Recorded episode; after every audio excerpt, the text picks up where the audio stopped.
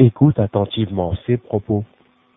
Double-les sur divers supports et distribue-les pour avoir une récompense immense de la part d'Allah Jalla wa ala.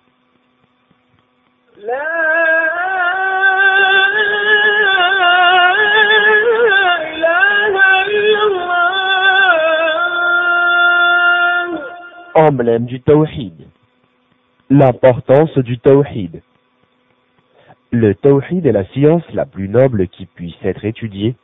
En effet, elle traite de l'unicité d'Allah, c'est-à-dire tout ce qui lui revient de droit par excellence et en toute exclusivité.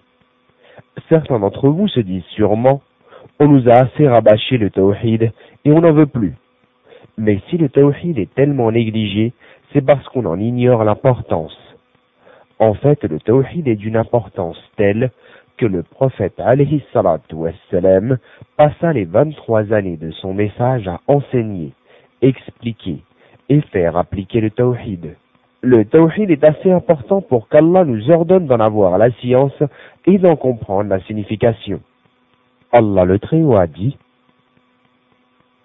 Sache donc qu'en vérité, il n'y a point de divinité à part Allah. Surat Muhammad, verset 19.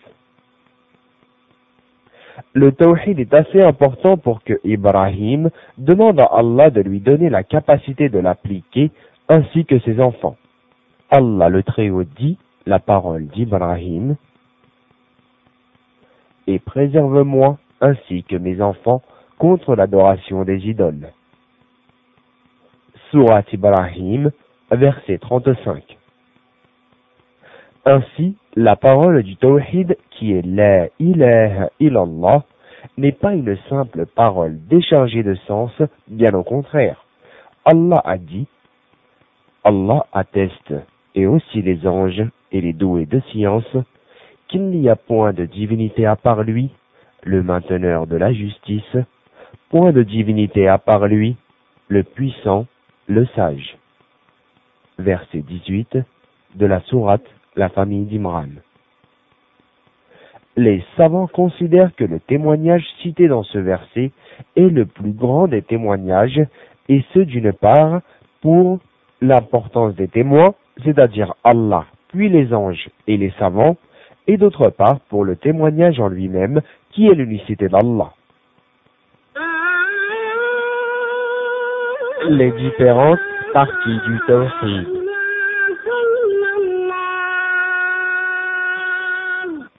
Il est important de savoir que les savants ont partagé le tawhid, c'est-à-dire l'unicité, le pur monothéisme, en trois grandes parties. Le tawhid dans la seigneurie, le tawhid dans l'adoration et le tawhid dans les noms et caractères. Il faut impérativement les connaître pour bien comprendre la ilaha illallah. Le tawhid dans la seigneurie. C'est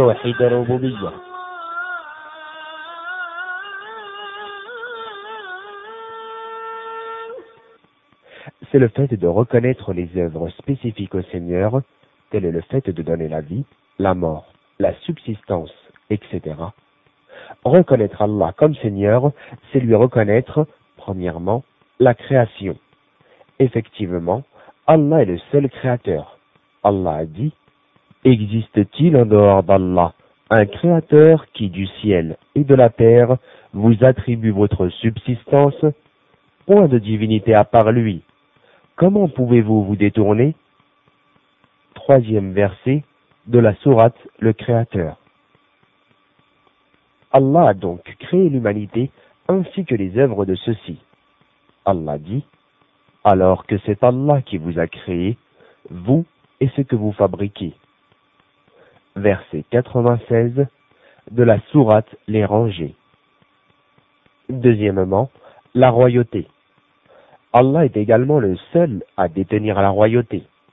Il dit Pureté à celui qui détient la royauté, et il est capable de toutes choses. Premier verset de la sourate La Royauté. Donc, celui qui détient la royauté par excellence est Allah. Troisièmement, le commandement. Allah est le seul à gérer la création. La création et le commandement n'appartiennent qu'à lui, Seigneur de l'univers. Surat al-A'raf, verset 54. Cette partie-là du Tawhid n'est reniée par personne, pas même les associateurs du temps du prophète alayhi salatu wassalam. Allah dit, et si tu leur demandes qui les a créés, ils diront Allah. Et il dit, dis, qui vous accorde de la nourriture du ciel et de la terre, qui détient l'ouïe et la vue, et qui fait sortir le vivant du mort, et fait sortir le mort du vivant, et qui administre tout, ils diront Allah. Dit alors, ne le craignez-vous donc pas? Surat Yunus, Jonas, verset 31. Et il dit, Si tu leur demandes qui a créé les cieux et la terre, et assujetti le soleil et la lune, ils diront très certainement Allah. Comment se fait-il qu'ensuite ils se détournent? Surat l'araignée, verset 61. Donc les gens à qui Allah s'adresse sont considérés comme des associateurs, même s'ils ont cru au tawhid dans la seigneurie, car ces gens-là ont adoré d'autres divinités avec Allah en prétendant qu'ils le faisaient pour se rapprocher d'Allah. Et Allah a dit, tandis que ceux qui prennent des protecteurs en dehors de lui disent, nous ne les adorons que pour qu'ils nous rapprochent davantage d'Allah.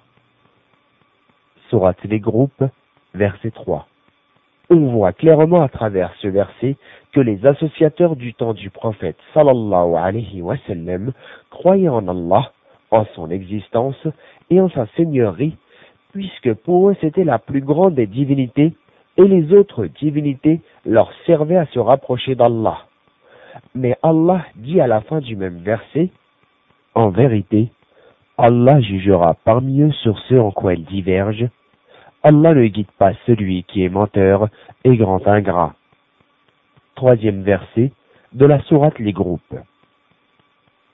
Allah démontre ainsi que la prétention de se rapprocher d'Allah en adorant autre que lui n'est que mensonge, tout comme il nous montre que ce genre d'acte est de l'incroyance, c'est-à-dire le fait d'effectuer des sacrifices, ou des vœux, ou des invocations, ou de demander secours, etc., à un autre qu'Allah, même si l'intention est de se rapprocher d'Allah.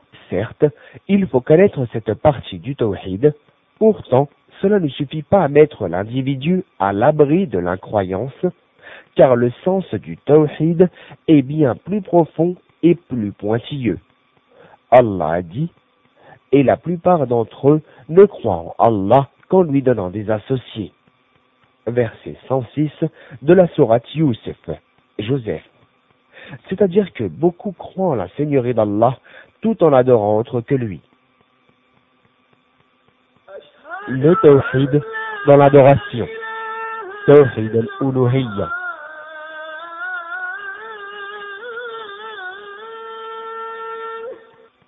C'est le fait de vouer tout acte d'adoration à Allah en toute exclusivité. Et ceci en adorant aucune divinité avec Allah ni en essayant de se rapprocher d'un autre qu'Allah par une chose qu'Allah seul mérite, c'est-à-dire l'adoration. L'adoration telle que la définit Ibn Taymiyyah est, je cite, un terme qui englobe tout ce qu'Allah aime et agrée comme œuvre apparente ou cachée. De citation. Allah a dit, Je n'ai créé les djinns et les hommes que pour qu'ils m'adorent. Verset 56 de la sourate qui est parti. Ainsi, le but de notre création n'est autre que l'adoration d'Allah, c'est-à-dire la mise en pratique du tawhid. Allah dans le Coran interpelle ceux qui reconnaissent sa seigneurie en disant Tel est Allah votre Seigneur, adorez-le donc. Ne réfléchissez-vous pas Troisième verset de la sourate Yunus, Jonas. En effet, quiconque reconnaît qu'Allah est l'unique créateur, celui qui donne et reprend la vie, qui subvient aux besoins de chacun, qui répond aux invocations, est contradictoire lorsqu'il adore un autre qu'Allah. Ainsi, Allah prend comme argument contre ces gens-là le fait qu'ils admettent Allah comme Seigneur. Le tawhid dans les noms et caractères. Tawhid fil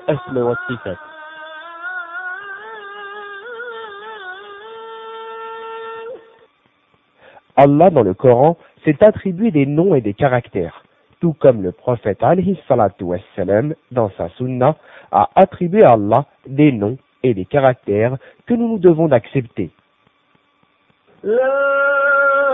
Quelques règles concernant les noms d'Allah.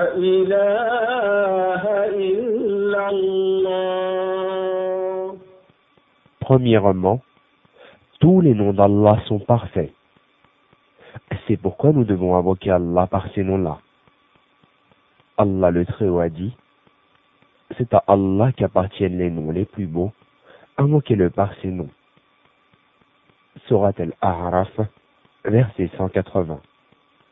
Et les noms d'Allah sont parfaits, puisque chacun d'entre eux désigne un caractère qui lui est aussi au summum de la perfection.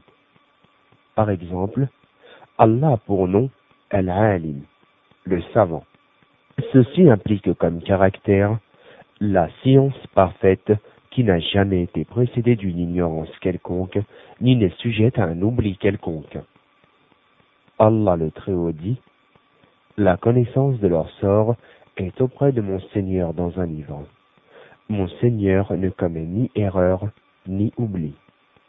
Surat Taha, verset 52. Tout comme la science d'Allah englobe toutes choses de manière générale et de manière détaillée. Allah a dit, il sait ce qui est dans les cieux et la terre, et il sait ce que vous cachez, ainsi que ce que vous divulguez. Et Allah connaît bien le contenu des poitrines. Quatrième verset de la sourate La Grande Perte. Deuxièmement, les noms d'Allah sont indénombrables. En effet, le prophète alayhi a dit, Ô Allah, je te demande par tous les noms qui t'appartiennent et par lesquels tu t'es nommé, ou que tu as révélé dans ton livre, ou que tu as appris à l'une de tes créatures, ou que tu as gardé caché dans la science de l'inconnu, rapporté par Ahmed ibn Hibban.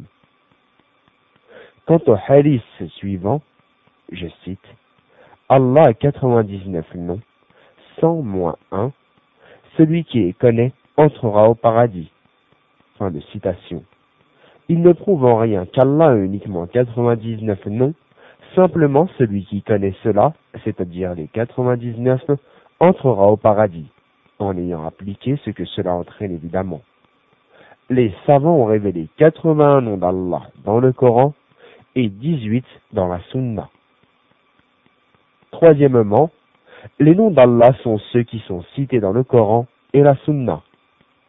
Et en aucun cas, on ne peut appeler Allah par un autre nom, car notre petite tête ne peut concevoir ce qu'Allah mérite réellement comme nom, donc nous devons nous en tenir à ceux qui sont déjà mentionnés.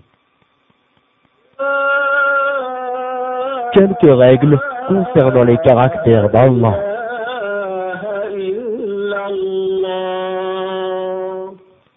Premièrement, les caractères d'Allah sont tous parfaits. Ils sont tous parfaits, sans aucune faille, subhanahu wa ta'ala.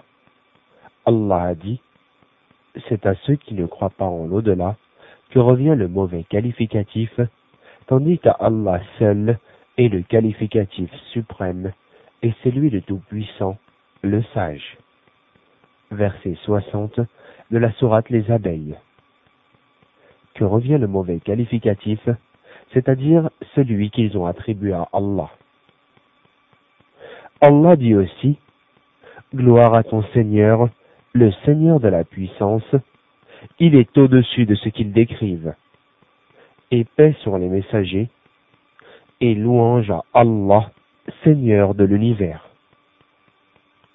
Du verset 180 au 182 de la sourate Les Rangées. Deuxièmement, les caractères d'Allah sont plus nombreux que les noms d'Allah. Et ce, car chaque nom d'Allah entraîne un caractère. Par exemple, Ar-Rahim, le très miséricordieux, entraîne comme caractère la miséricorde. Or, chaque caractère d'Allah n'entraîne pas forcément un nom.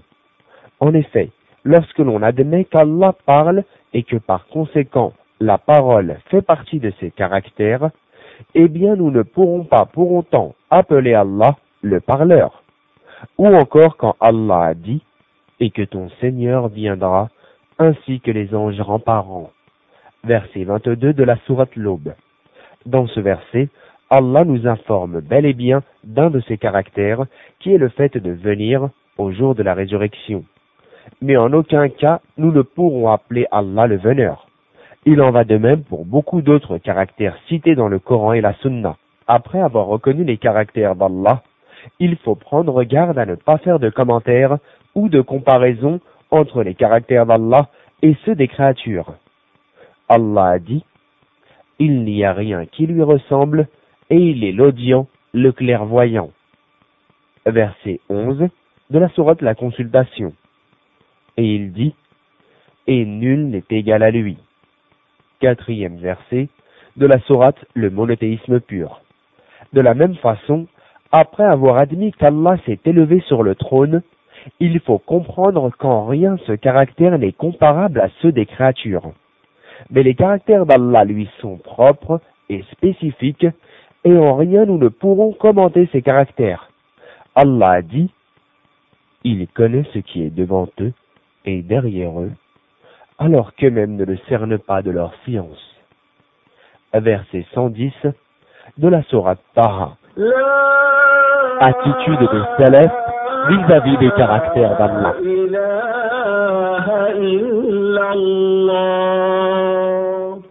Lorsque l'imam Malik fut interrogé de la sorte, Allah s'est élevé sur le trône. Comment s'est-il élevé? Il se mit alors à transpirer et répondit, L'istawa est connu, et le comment n'est pas accessible à la raison, et le fait d'y croire est une obligation, et le fait de poser des questions est une innovation. Ainsi, ce que l'imam Malik a jugé comme innovation, c'est le fait de s'interroger sur le comment, car le fait de demander ce qu'est l'istawa n'est pas interdit, bien au contraire. L'imam Malik a dit, le comment est inaccessible à la raison. Mais il n'a pas dit qu'il n'existait pas, car il existe forcément un comment au caractère d'Allah, seulement seul Allah le connaît. Ainsi, l'imam al-Sabouni, décédé en 449 de l'Égypte, a dit, je cite, La croyance des Sélèfes, des pieux prédécesseurs, implique le fait de reconnaître tous les caractères cités dans le Coran ou dans les hadiths du prophète sallallahu alayhi wa sallam, donc tous les caractères mentionnés tels que la vue, l'ouïe, les yeux, le visage, la science, la force, la capacité, la fierté, la volonté, la parole, la satisfaction, la joie, etc. Les salafs donc croient en tout cela et les acceptent tels qu'ils sont sans pour autant les comparer au caractère des créatures. Il dit également, et seul Allah sait réellement ce que cela signifie. Fin de citation. Allah a dit, les gens donc qui ont dans leur cœur un penchant vers l'égarement mettent l'accent sur les versets à équivoque, cherchant la dissension en essayant de leur trouver une interprétation, alors que nul, hormis Allah, n'en connaît l'interprétation. Verset 7 de la sourate La famille d'Imran. Allah décrit ici le comportement de certaines personnes face à ces caractères. Puis Allah a décrit la bonne attitude à avoir mais ceux qui sont bien enracinés dans la science disent, nous y croyons, tout est de la part de notre Seigneur, mais seuls les doués d'intelligence s'en rappellent. Verset 7 de la sourate La famille d'Imran. Allah dit également pour fermer la porte à tout sujet d'interprétation de ses caractères, Il n'y a rien qui lui ressemble, et il est l'audient, le clairvoyant. Surat la consultation, verset 11.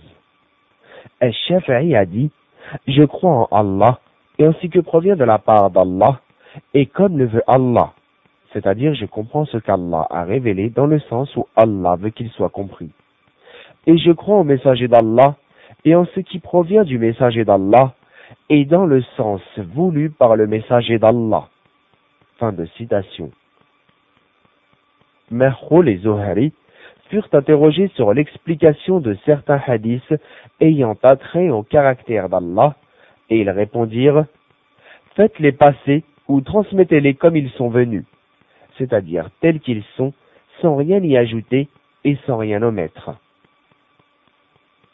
Le véritable sens de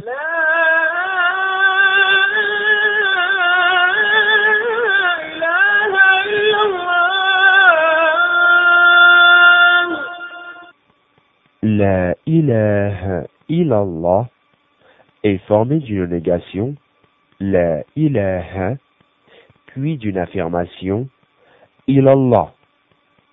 La négation a pour but de rejeter toute forme d'adoration vouée à une divinité autre qu'Allah. L'affirmation a pour but d'attester le fait que seul Allah, parmi toutes les divinités adorées, mérite réellement d'être adoré. Ainsi, la traduction la plus proche, sachant qu'une traduction exacte de l'arabe est quasiment impossible, est la suivante. Il n'y a pas de divinité digne d'être adorée excepté Allah.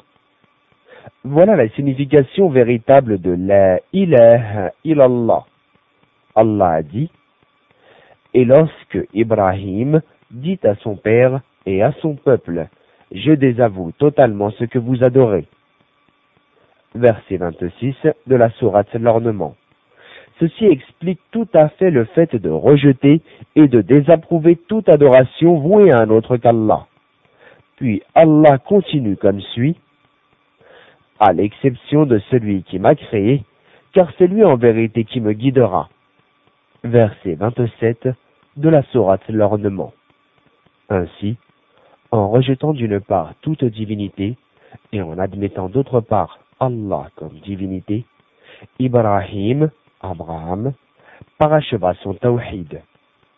En résumé, la ilaha illallah comprend deux parties, une négation et une affirmation qui sont indissociables.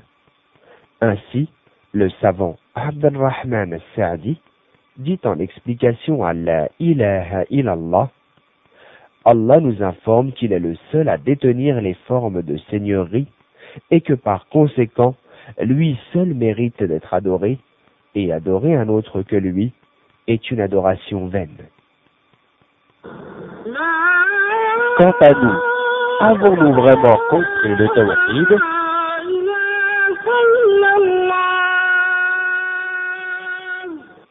Nombreux sont ceux qui expliquent la ilaha comme suit il n'y a de créateur qu'Allah. Cette explication, si elle n'est pas fausse, n'est pas non plus exacte. Ibn al-Qayyim a dit Le tawhid ne consiste pas à reconnaître qu'Allah est le seul créateur et qu'il est le Seigneur de toutes choses et qu'il possède toutes choses. D'ailleurs, les adorateurs des statues reconnaissent cela, mais ils restaient tout de même associateurs. Mais le tawhid implique plutôt l'amour d'Allah et ne pas mettre l'amour d'Allah au même niveau que l'amour de quelqu'un d'autre, et l'humilité à Allah, la parfaite soumission à Allah, l'adorer exclusivement et ne désirer que sa satisfaction dans tous les actes et toutes les paroles, et le fait de donner ou de priver d'amour ou de détester pour Allah. Et tout ceci doit empêcher l'individu de commettre des péchés et de résister face aux péchés, et celui qui a compris cela a compris la parole du prophète alayhi salatu Allah interdit l'enfer à celui qui dit la ilaha illallah en voulant par cela sa face. Ainsi que sa parole, ne rentrera pas en enfer celui qui dit la ilaha illallah. En effet, comme nous l'avons vu auparavant, les associateurs du temps du prophète sallallahu alayhi wa sallam croyaient en l'existence d'Allah, et cela ne fit pas de des musulmans. D'ailleurs, même les associateurs du temps du prophète sallallahu alayhi wa sallam avaient compris que la ilaha illallah les appelait à beaucoup plus que de croire en l'existence d'Allah ou en sa seigneurie. Ils avaient compris que cela les appelait à délaisser toute leur divinité pour unifier Allah le Très-Haut par toute forme d'adoration. Allah a dit, quand on leur disait la ilaha illallah, ils se gonflaient d'orgueil et disait Allons-nous abandonner nos divinités pour un poète fou? Versets 35 et 36 de la sourate Les Rangers. Et il dit la parole des associateurs Réduira-t-il les divinités en un seul Dieu? Voilà une chose vraiment étonnante. Verset 5 de la sourate Les Groupes. L'imam Ahmed rapporte d'après un homme de Bani Malik J'ai vu le messager d'Allah, sallallahu alayhi wa sallam, à travers le marché du Hijaz, et il disait Les gens, dites la ilaha illallah, vous aurez la réussite. Alors que Abu Jahl lui jetait du sable en disant que celui-ci ne vous détourne pas de votre religion, car il veut que vous délaissiez vos divinités et que vous délaissiez Allat et Al-Uzza. Rapporté par Ahmed. Par conséquent, les associateurs du temps du prophète alayhi salatu refusaient de dire la ilaha illallah orgueil et attachement à leur divinité, alors que de nos jours, si beaucoup acceptent de le dire, ils ne l'ont pas pour autant compris comme étant l'adoration exclusive à Allah. Le tawhid, des.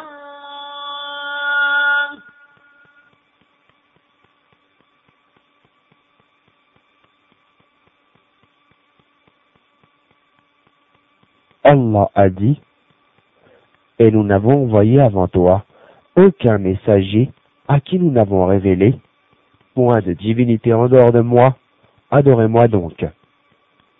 Verset 25 de la Sourate les prophètes. En explication à ce verset, Qatada a dit Aucun prophète n'a été envoyé sans le tawhid. Quant aux législations, elles sont différentes dans la Torah, l'Évangile et le Coran, mais le tout étant basé sur la sincérité et le tawhid. Ainsi, si l'on étudie les récits des prophètes, on constatera que le tawhid était au centre de leur da'wah. Mais est-ce tawhid dans la seigneurie, al-rububiya, auquel ils appelaient? Non. Ils appelaient les gens à adorer Allah, leur créateur, et leur vraie divinité, et à délaisser leurs fausses idoles, de n'adorer personne qu'il soit un prophète, un ange, un tombeau, un homme pieux, une pierre, un arbre, le feu, etc. Ainsi, Allah a dit au sujet de Noé, nous avons envoyé Noé vers son peuple, et il dit, Oh mon peuple, adorez Allah, vous n'avez pas de divinité en dehors de lui. Je crains pour vous le châtiment d'un jour terrible. Surat al-A'raf, verset 59. Et Allah dit au sujet de Houd, Ô leur frère Houd. Il dit, Ô mon peuple, adorez Allah, vous n'avez pas de divinité en dehors de lui. Ne le craignez-vous donc pas Surat al-A'raf, verset 65. Et Allah dit au sujet de Saleh, et à Tamoud, leur frère Saleh, il dit, Ô mon peuple, adorez Allah, vous n'avez pas de divinité en dehors de lui. Surat al-A'raf, verset 73. Ainsi, tous les prophètes appelaient à une seule et même chose, adorez Allah, vous n'avez pas d'autre divinité en dehors de lui. Et Ibrahim en fit la recommandation à son fils Jacob, Jacob. Allah a dit, et c'est ce que Ibrahim recommanda à ses fils, et de même que Jacob. Oh mes fils, certes, Allah vous a choisi la religion, ne mourrez point donc autrement qu'en étant soumis. Verset 132 de la Sourate La Vache. De même, Yaakov en fit la recommandation à ses fils au moment de sa mort. Allah dit, Qu'adorerez-vous après moi? Ils répondirent, Nous adorerons ta divinité et la divinité de tes pères, Ibrahim, Ismaël et Ishaq, divinité unique et à laquelle nous sommes soumis. Verset 133 de la sourate La Vache. Le tawhid fut ordonné aux gens du livre. Allah a dit Il ne leur a été commandé cependant que d'adorer Allah, lui vouant un culte exclusif, d'accomplir la salat, de s'acquitter de la zakat, et voici la religion de droiture. Cinquième verset de la sourate La Preuve. Malgré cela, les chrétiens firent défaut au tawhid et prirent Isa, fils de Maryam, pour le fils d'Allah. Et les juifs prirent Uzair pour le fils d'Allah. Et tous prirent leurs moines et leurs rabbins pour des seigneurs qui leur ordonnaient l'illicite et leur interdisaient le licite. Allah a dit, dit, gens du livre, venez une parole commune entre vous et nous, que nous n'adorions qu'Allah sans rien lui associer, et que nous ne prenions point les uns les autres pour seigneurs en dehors d'Allah. Verset 64 de la sourate La famille d'Imran. Récapitulatif.